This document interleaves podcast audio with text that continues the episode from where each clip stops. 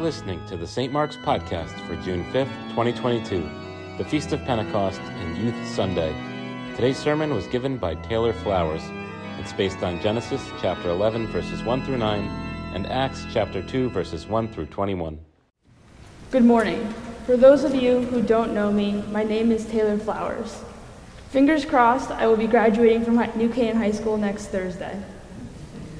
When Father Justin asked me to give this sermon today, I was immediately honored and humbled. When I got home and had time to think about it, I seriously was like, well, shoot, what do I talk about? Sure, I could talk about being abandoned outside a chemical factory in rural China at the age of two months. Or I could talk about being born with a hole in my heart and having to learn how to fight for myself before there was anyone else who could. But if I'm being perfectly honest, I completely milked all those topics from my college essays, so it just seemed too easy.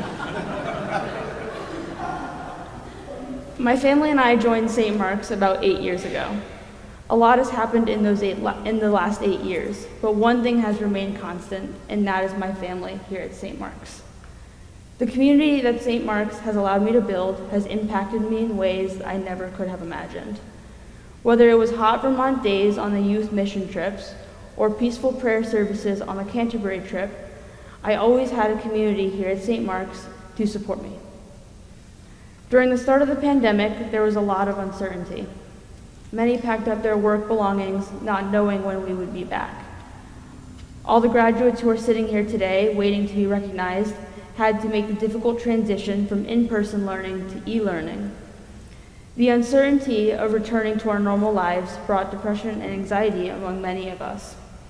However, for me, the pandemic brought me the most wonderful gift of all Edith Linger. Edith is 101 years old. That being said, Edith is the oldest living member of our congregation. Edith, her daughter Patty, and Patty's husband Ted are devoted members of this congregation. Edith even volunteered for the Mayfair back when it was called the Strawberry Festival. Edith was also baptized here in the Episcopal Church at, St. Mark's, only she was baptized at the old St. Mark's building, which is now St. Michael's Lutheran Church on God's Acre.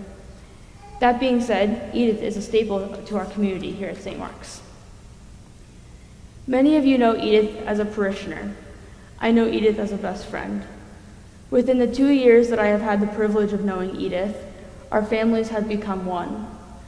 What started as a nice way to keep the older St. Mark's Parish engaged during a difficult time turned into one of the greatest and most impactful relationships of my life. As some of you may know, the youth ministry started a pen pal program at the start of the pandemic. I was assigned Edith. I first wrote Edith a letter in April of 2020. I introduced myself and told her a little bit about who I am, not knowing what to expect in return, if anything. About a week later, I received a letter in beautiful script writing from a woman who explained that she was 99 years old. I had to reread that letter because I thought I might have misread it. I hadn't. From there, Edith and I began exchanging daily phone calls, and when the CDC guidelines allowed us, we met in person. Since then, Edith and I have arranged to have a meal together almost every weekend. She never fails to send her love to the rest of the family at the end of our calls. She is even coming to my sister Brooke's wedding later this year. While getting to know Edith, she mentioned that her late husband grew up in Chester, West Virginia. When she told me this, my jaw just about dropped to the floor. I too had family who lived in Chester, West Virginia, and no one has family who lives in Chester, West Virginia. I also learned that Edith served in World War II in 1942.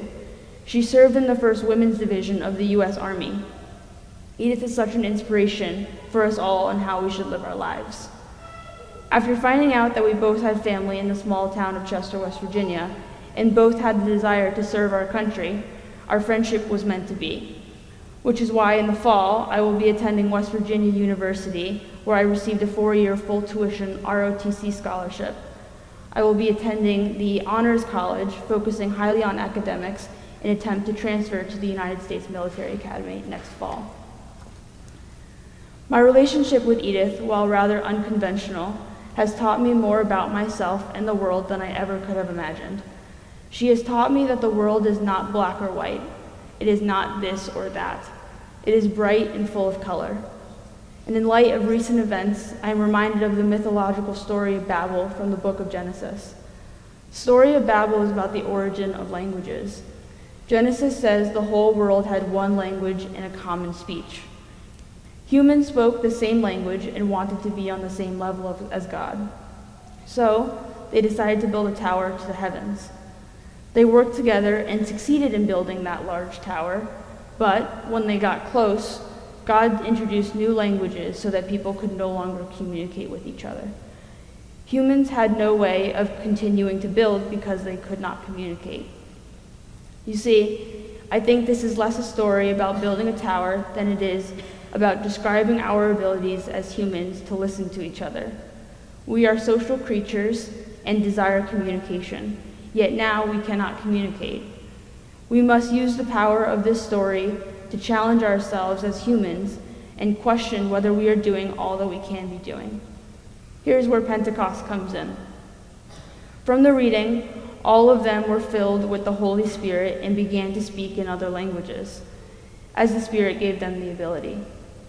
For those who have been baptized, we have been given the grace of the Holy Spirit. Through the power of the Holy Spirit, we can hear each other in our respective languages.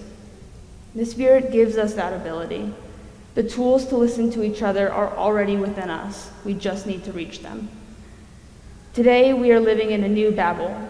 We have lost our ability to communicate, especially socially and politically. But all hope is not lost. We have the power to be better. As Edith has taught me, we can no longer see the world as black and white. We must have a new perspective and be open to changing our old ways. We must open the door to new people and opportunities. And I believe if we work together, we can learn to communicate and continue building. God has given us His grace to do better than we are doing. So I challenge you to see the world as Edith does, in color. Use God's grace to make a new miracle of Pentecost. Thank you, Edith. Amen. Amen.